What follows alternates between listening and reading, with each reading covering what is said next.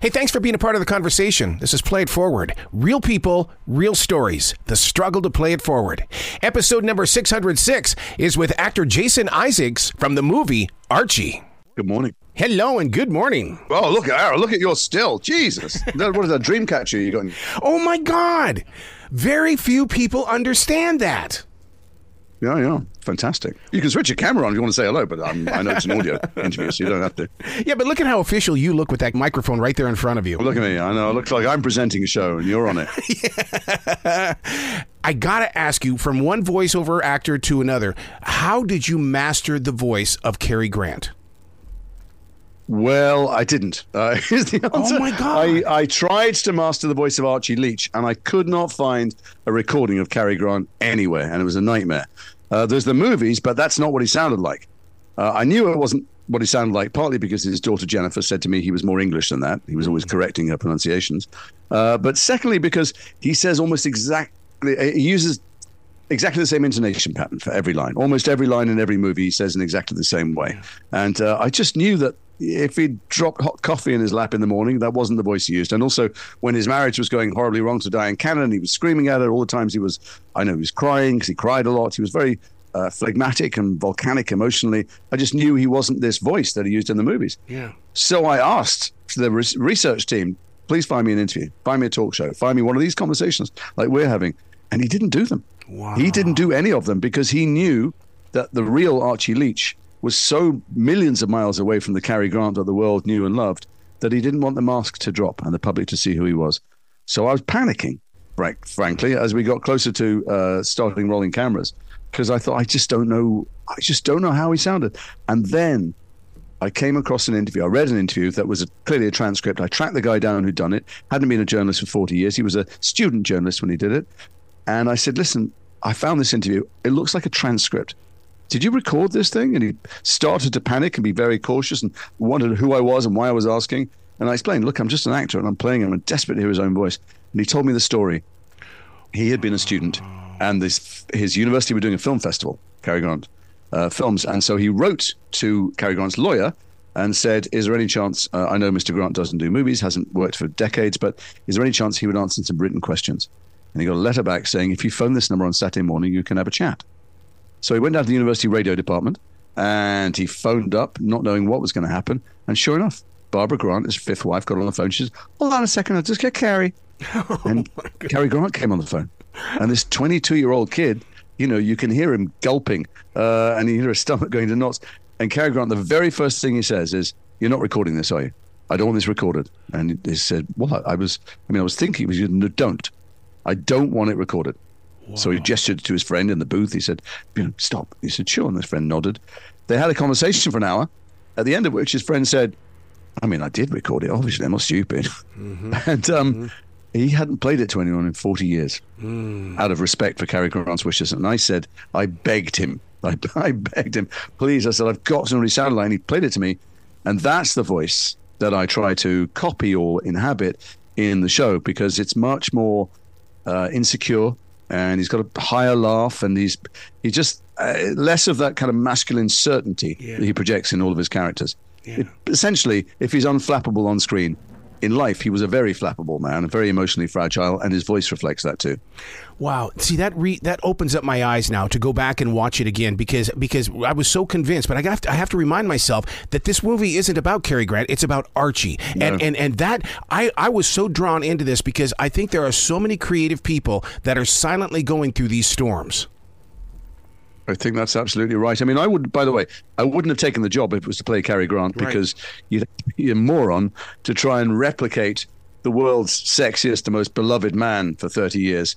The thing is, he struggled to play the world's sexiest man for 30 years because behind closed doors, he wasn't that at all. He was extremely vulnerable and extremely uh, angry, full of rage and self hatred, and, and felt unlovable. Ironically, having won the love of the entire world, he still felt like the child he had been, who was so badly abused and neglected and abandoned, who was permanently starving. I mean, just couldn't eat anywhere. So ate everything. Adult Cary Grant ate unrelated to hunger. What was on his plate, what was on Dyan's plate, what was on anyone else's plate, and then couldn't bear to see food in the in the waste bin. Just retrieved it all the time, put it in the fridge. Told Jennifer off if she ever didn't completely finish every part of an apple. Um, so yeah, I think. I mean, I think that the the challenge here was to throw away the expectations of the audience who think they're going to watch Cary Grant and surprise them by going, "This is who he was when he stepped through his front door." Wow, you know, you you talk about that apple. I, I in my own personal life, dude, my dad would say the same thing. Every bit of that apple better be gone. And and to this day, I sure. eat every single bit of that apple. There is right, no right. apple core. No, that makes sense. Look, he, my dad's ninety one. And when he was a kid, was a little kid, even the day he started school, they came to get him in the middle of the day and went, Isaacs. They pulled him out and they said, You're not at this school anymore. Because oh. his dad was a bit of a ne'er do well and was continually not managing to pay rent. And they were kicked out of their house or bailiffs came to take everything away. And he's 91 years old and he still has nightmares about bailiffs. Mm. Well, that's not a fraction as abusive as Cary Grant's childhood was. And so while he was the most beloved person in the world, and as Dyan said to me, honey, we walk into a room and everybody wanted him. I mean, people stopped breathing. The men, the women. He just radiated just, you know, beauty, but he felt disgusting. Mm.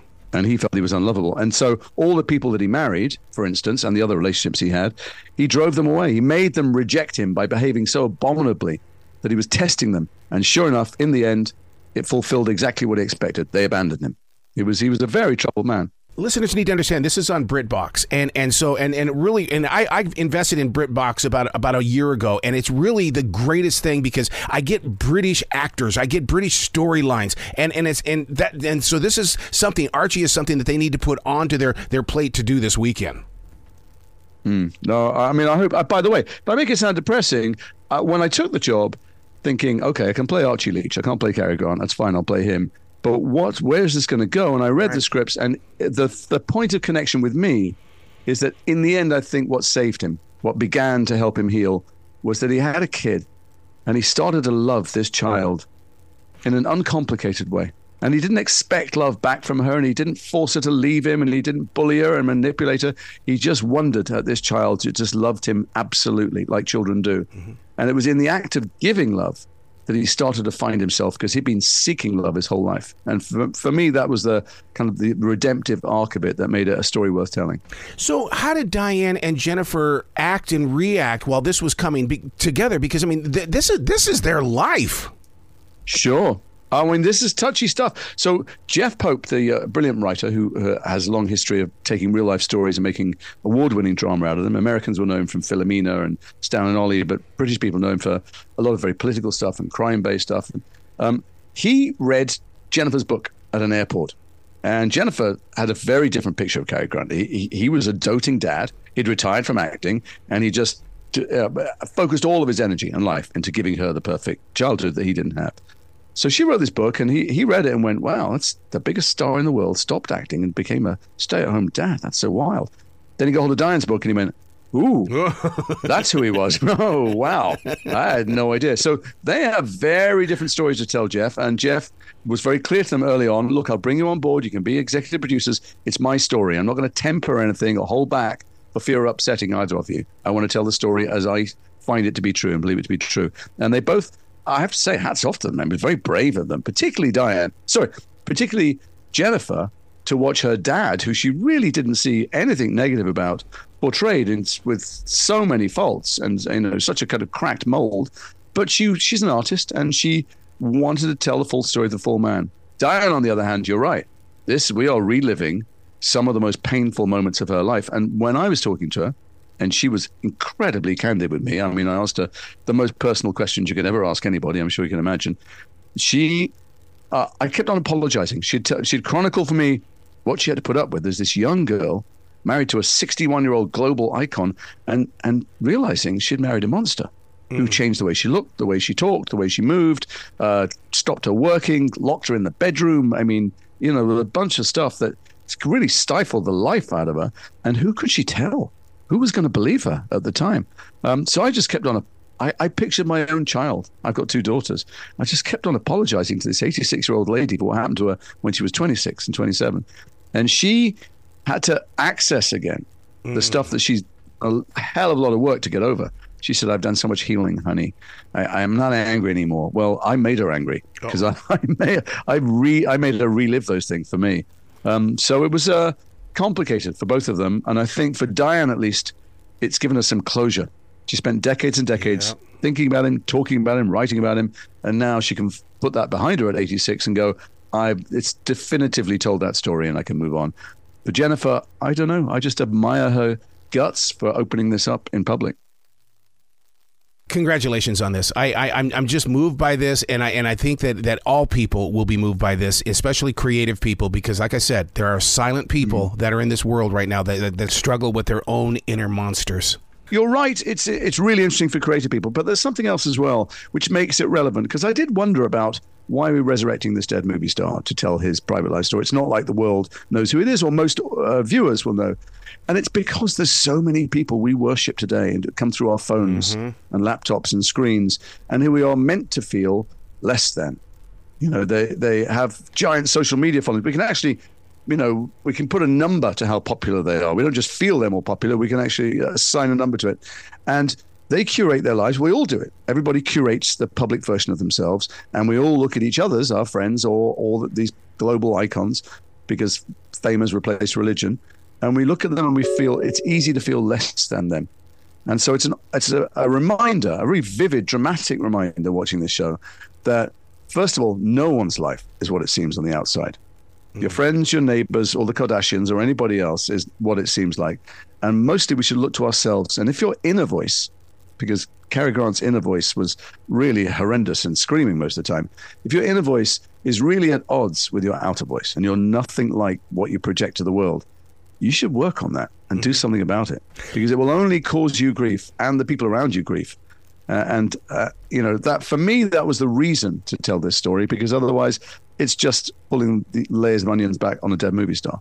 See, you bring up a very interesting point because on iHeartRadio, I've been talking a lot about you know what creates the grumpy old man syndrome. Because I'm I'm a true believer that it doesn't happen at a certain age; that it takes an entire life to get to that moment. And see, that's why mm. I hmm. want to study even deeper into Archie because I want to I want to know and and because and because once you know, then you teach people, and when you bump into it, then you're able to say, hey, look, here's something that we can do, and it's going to be it's it's going to be far greater than just meditating.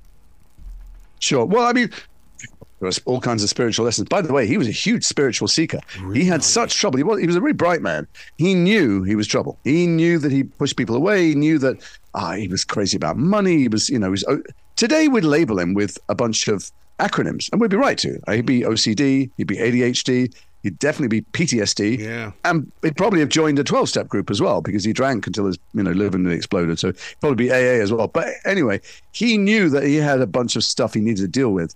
And he tried everything. He took LSD hundreds of times with a doctor. Uh, you know, he wasn't a hippie. He hated the hippies. He was born in 1904.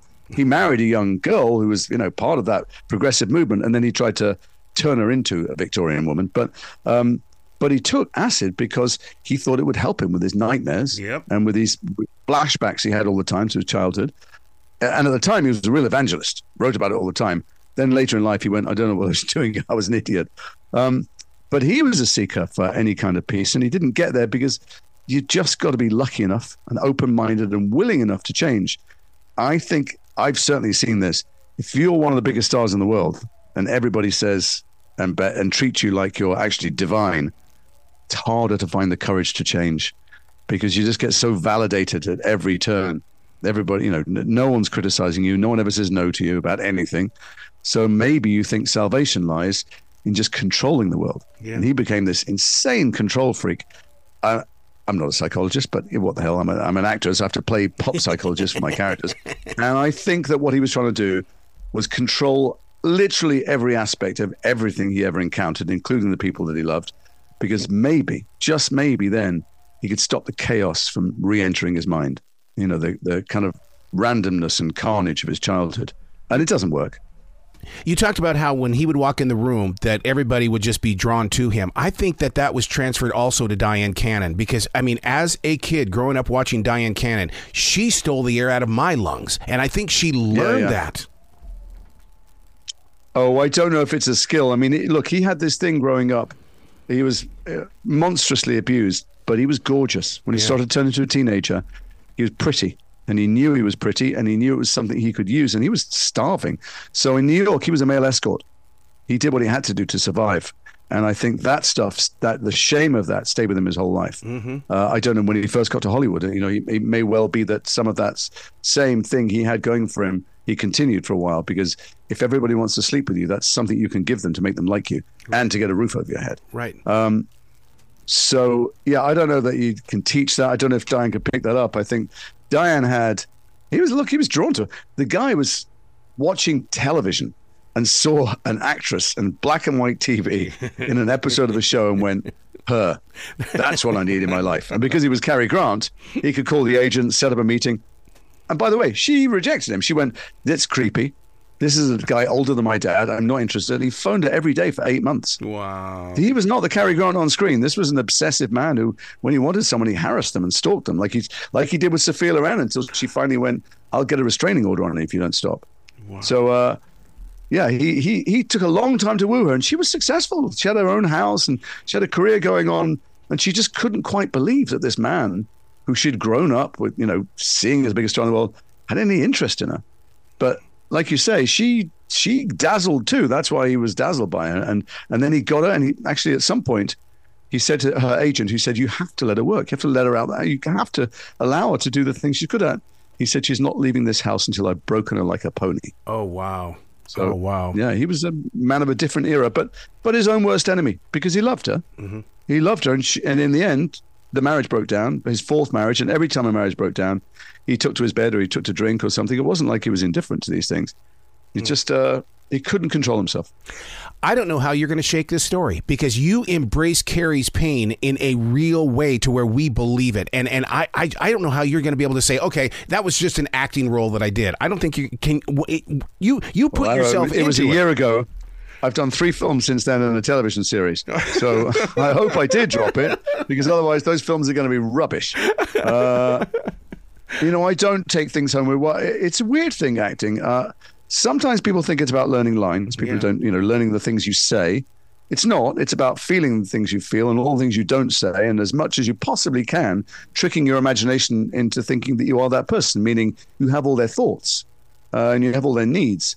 But for me, I inhabit it as completely as I can when the camera is rolling, like kids do when they're playing in the in yep. the backyard. Yep. And then when they say cut, I start making stupid jokes and I want to play table tennis, and you know, and, and, it's not because I don't care and it's a surface thing. It's because if you keep yourself completely free and childlike, not childish, although my wife might argue with you, but certainly childlike, you can let it flow through you. And then you let it flow out of you, and then you're just back to yourself again. Okay, let's let's talk about that. When you say childlike, because I mean, I, I'm 61, but I tell people, but I'm still 16. I totally believe in what you sure. just said. Sure. I mean, that's sometimes when people visit sets, you'll see the actors, and I know crews definitely feel this, the people who work on the crew, see the actors messing around, and you think that's so irresponsible. They're born a bunch of children there. They're not, you know, they're losing, we're losing the light, or the location is expensive, or whatever it is. And you think, why are those actors clowning around?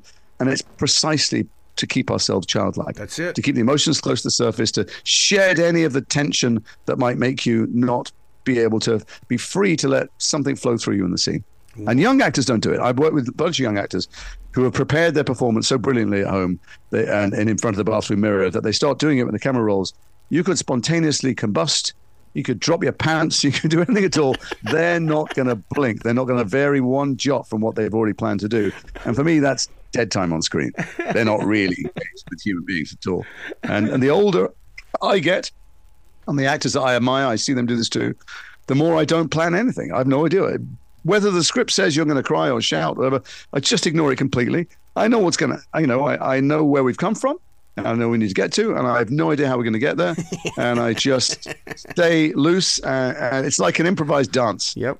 And so the the woman who plays Dyan Cannon, this Laura Aikman, who's a phenomenal actress, who I think doesn't get as much credit as she deserves because she looks a bit like Dyan, uh, and, and, as if somehow made that made it easier to be Dyan, but it didn't. She's a tremendous actress, but she is so nimble and present that we just, you know, zigged and zagged together. And and uh, and the director and Jeff, the writer, just let us go. And whatever any of us had planned for the scenes, they often came out completely differently.